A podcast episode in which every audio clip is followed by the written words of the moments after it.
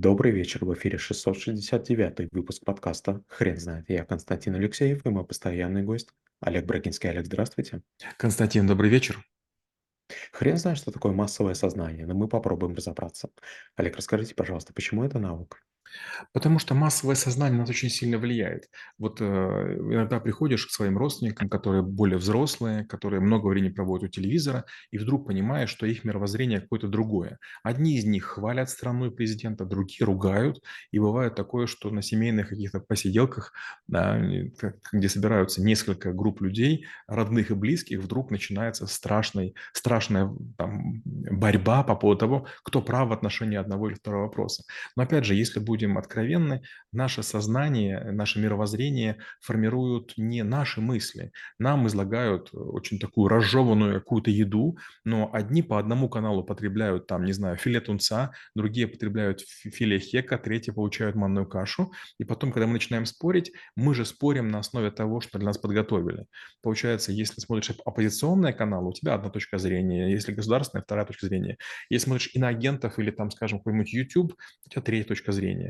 Получается, что а, массовое сознание, оно характеризуется тем, что а, нас, нас внушают. С другой стороны, оно разорванное и фрагментарное, потому что слишком много людей, которые на нас пытаются воздействовать, и поэтому у нас есть разные точки зрения. Дальше есть подвижность. Иногда мы пытаемся с кем-то согласиться или чью-то точку зрения предпринимаем. Дальше есть противоречивость. Иногда один и тот же человек, разговаривая длительный срок, начинает выдавать совершенно контроверсные Э, какие-то факты и сам себя опровергает. Дальше э, резкость. Иногда, допустим, человек, который не имеет, не должен иметь точки зрения, потому что он не является специалистом, профессионалом, он вдруг говорит, я считаю, должно быть так. Это касается там, специальной военной операции, это касается, там, не знаю, там, каких-нибудь спорных территорий и так далее. Но, с другой стороны, мы все насыщены стереотипами. То есть важно понимать, что у нас в голове есть некий полуфабрикат. У нас нет возможности ходить по улицам и находиться вблизи там строек или вблизи там каких-нибудь э, мест, где,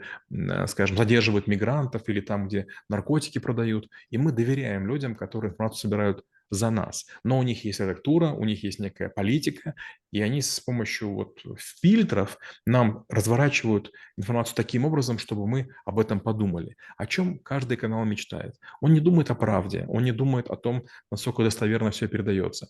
Каждый канал, радиостанция, журнал, газета, форум думают только об одном, чтобы как можно больше времени мы проходили в их информационном поле. Олег, вы не могли бы, пожалуйста, рассказать об истории появления этого понятия? Хороший вопрос. Наверное, начнем с Лебана. Это примерно 1896 год. И когда на площадях были какие-то оглашения а, какой-то информации или на столбах появлялись объявления, люди толпами их читали и формировали свою точку зрения. Таким образом, Лебан говорил, формируется социально-психологическое единство массы, которое он назвал душой толпы. Получается, какой-то мэр или шериф, или какой-то вельможа, а, он излагает некую точку зрения, и все остальные с ней либо соглашаются и становятся а, как бы адептами, либо не соглашаются и начинаются спорить. И вот тут начинается внушение и взаимовнушение. Толпа начинает а, приводить людей к тому, что они соглашаются с доводами наиболее авторитетных людей. И в какой-то момент у большинства мозги выключаются. А, Константин сказал, но он же умный, он, допустим, священник, он, допустим, образованный человек, или, допустим, он владелец там, магазина на центральной улице, поэтому будем слышать. И вот тут очень важно понимать, что э, вот если мы не являемся таким человеком, мы очень сильно проигрываем. То есть мы будем следовать, помните, как крысы за волшебной дудочкой. Нас потащат, туда мы идем. Помните, крысы утонули, потому что стал на гуся, кажется, Ганс, сыграл на дудочке, и крысы один за одной пошли. То есть нас могут втянуть в какую-то неприязнь, в погромы, в какие-то вещи неблагоприятные. И мы будем понимать, что да, вот сыграли на патриотизме, сыграли на национализме, и мы поверили, что это важно.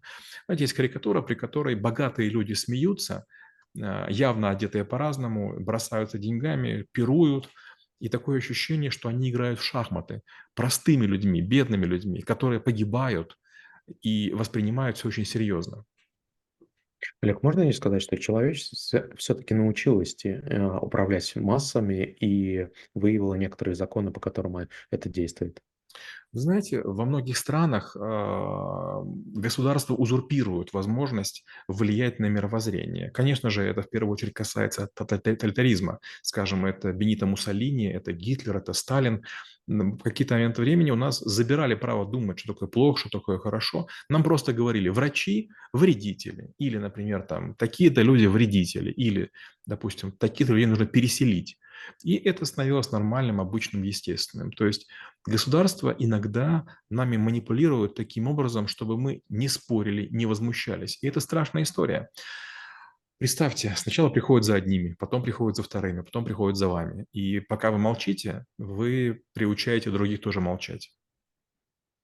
Олег, а можно ли сказать, что у массового сознания есть характеристики или какие-то свойства? Да, конечно. А, опять же, когда мы говорим про массовое сознание, есть несколько вещей. Первое– это общий мыслительный потенциал. А, Толпа знает то, что знает, и быстро обмениваясь в виде перекрикиваний, формируют э, свою точку зрения, которую тяжело изменить. Второе– это пространственная распространенность. Получается, чем больше людей мы заразили своей идеей, неважно, там, господство пролетариата или, там, скажем, идеи общей Европы, тем больше людей смогут поддерживать. Следующее– это устойчивость или неустойчивость во времени, э, темпоральность. Например, э, если возле вас есть какие-то сильные политики, время от времени они могут на вас воздействовать, и вы будете то поддерживать стройку дорожной какой-то там сети, то быть против нее. Следующее– это степень связности. То есть иногда есть вещи, которые оторваны от э, чего-то, и мы прямо серьезно рассуждаем, нужно ли на месте пруда делать, а, скажем, церковь. И мы вообще забываем, что пруд находится далеко, церковь лично нам не нужна, но мы втягиваемся в это обсуждение, ну, потому что оно кажется таким горячим, хайповым. Следующее – это уровень развития. Бывает такое, что пока еще низкий уровень проработки сознания общественного, и у разных людей точка зрения разная. Допустим, вот особенно страны мусульманские, когда там снимают одного правителя или там убивают, начинается странная вещь. А, много появляется осколочных движений, которые между собой пока не договорились, но постепенно они устаканиваются. Дальше это характер выраженности. Есть агрессивные толпы, есть агрессивные популяции, есть люди, которые действуют спокойно, тихо на уровне документов. То же самое особенности поддержки. Бывает, интеллигенция включается в толпу, бывает нет. Бывает, спортсмены включаются, бывает нет. Бывает, военные выходят на стороне народа, бывает, стреляют в него. Олег, а расскажите, пожалуйста, как не поддаваться этим веяниям массового а, сознания? Ведь, если я правильно понимаю, то нужно все-таки в какой-то момент ограничивать а, те потоки информации, которые человек слышит, для того, чтобы, может быть, создать альтернативную точку зрения или, или просто не поддаваться этому веянию. Это очень сложно. Нужно понимать, что наш жизненный опыт– это оценки, переживания, убеждения, цели, суждения. Они основываются на здравом смысле. Но здравый смысл очень легко поколебать. Нам вдруг говорят, Константин Алексеев виноват, потому что положили яйца. И если повторить кучу раз, все будут верить. Константин к яйцам и курицам не имеет никакого отношения. Константин фломастерами рисует, не знаю, э, какие-то там кости, которые находятся, не знаю, там в могилах скифских курганников. Но нас убедили. В какой-то момент времени мы искренне начинаем полагать, что Константин в чем-то виноват. И вот здравый смысл, он у каждого свой, и, во-вторых, он здравый очень условно. То есть если много раз повторять какую-то чушь, она становится правдой. Вот, вот в чем проблема пропаганды.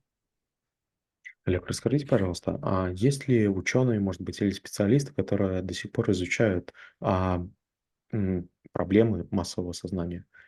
Ну, конечно, есть такие ученые, как, допустим, Ашин, он создал доктрину массового общества, есть Грушин, это мнение о мире и мнений, может быть, какие-то еще есть авторы, ну, мы, мы говорили про Маркса, да, который об этом писал, но история такая, что так или иначе, многие бизнес-книги сегодня говорят о том, что есть общество потребления, о том, что есть разделение, расслоение, есть классовое сознание, есть э, непримиримые споры. Опять же, каждая партия политическая, она имеет свою повестку и пытается ее насаждать. А, Каждые выборы, неважно, это президента или а, партий, они очень проходят жестко. На теории игр мы такую вещь говорили, что политики и Сидор становятся все более и более похожими. О чем разговор? Когда политики начинают говорить о том, какая у них партия, они начинают э, крайние позиции занимать. Допустим, я за аборты, но против марихуаны. Но чем ближе выборы, тем становится очевиднее, что почти все партии, почти все политики говорят одну и ту же повестку. То есть обжегшись и почувствовав толпу, они начали говорить не то, что думают, а то, что толпа хочет слышать. И получается, политики формируют толпу и общественное сознание, но общественное сознание и толпа формируют политиков. Олег, как вы думаете, насколько массовое сознание изменяется с течением времени? Ну, во-первых, надо понимать, что массовое сознание иногда бывает а, очень такое текучее из-за стихийного варианта событий. Вдруг начинается какое-то землетрясение или наводнение, и чиновники проявляют себя хорошо. И начинается кратковременная любовь в засос, да, потому что как бы, все понимают, что да, массовое сознание на стороне тех чиновников, которые успели вовремя проявиться. Бывает ситуация плохая. Вдруг где-то размывает дамбы, вдруг где-то смывает дорогу, вдруг где-то начинается там обрыв электропроводов или там массовая нехватка тепла, и не справляются чиновники, или, допустим, с вывозом снега, и тут уже начинается противостояние. Но опять же, знаете, критиковать чиновника может каждый, а кто хочет стать на его место? Ведь вот некоторые позиции чиновников, они просто проклятые, и кто бы там ни был, даже имея бюджет, с этим справиться очень сложно. Какой большой бюджет, допустим, скажем, на уборку снега в Москве, в Питере, ну, какая серьезная разница? Центральные улицы более-менее убраны, а там на каких-нибудь переулках людей убивают сосульками. Олег, скажите, пожалуйста, а насколько сложно противостоять массовому сознанию с точки зрения инструмента на воздействие на этих людей? То есть, если, а, например, у траблшутера стоит задача а, что-то переубедить массу, в которую, в которую, которая уже поверила в что-то, например, неприятное. Это очень сложно. И действовать нужно, во-первых, очень медленно, во-вторых, очень точечно, и, во-вторых, очень системно. А, любая аудитория, любая толпа, любая популяция делится на четыре категории. А, безразличные, потом безразличные с негативом, безразличные с позитивом и ярые противники, которые будут сражаться невзирая ни на что. И вот многие пытаются своих врагов перевербовывать. Это почти невозможно. Нужно бороться за нейтрально позитивных и нейтрально негативных. И в этом основа.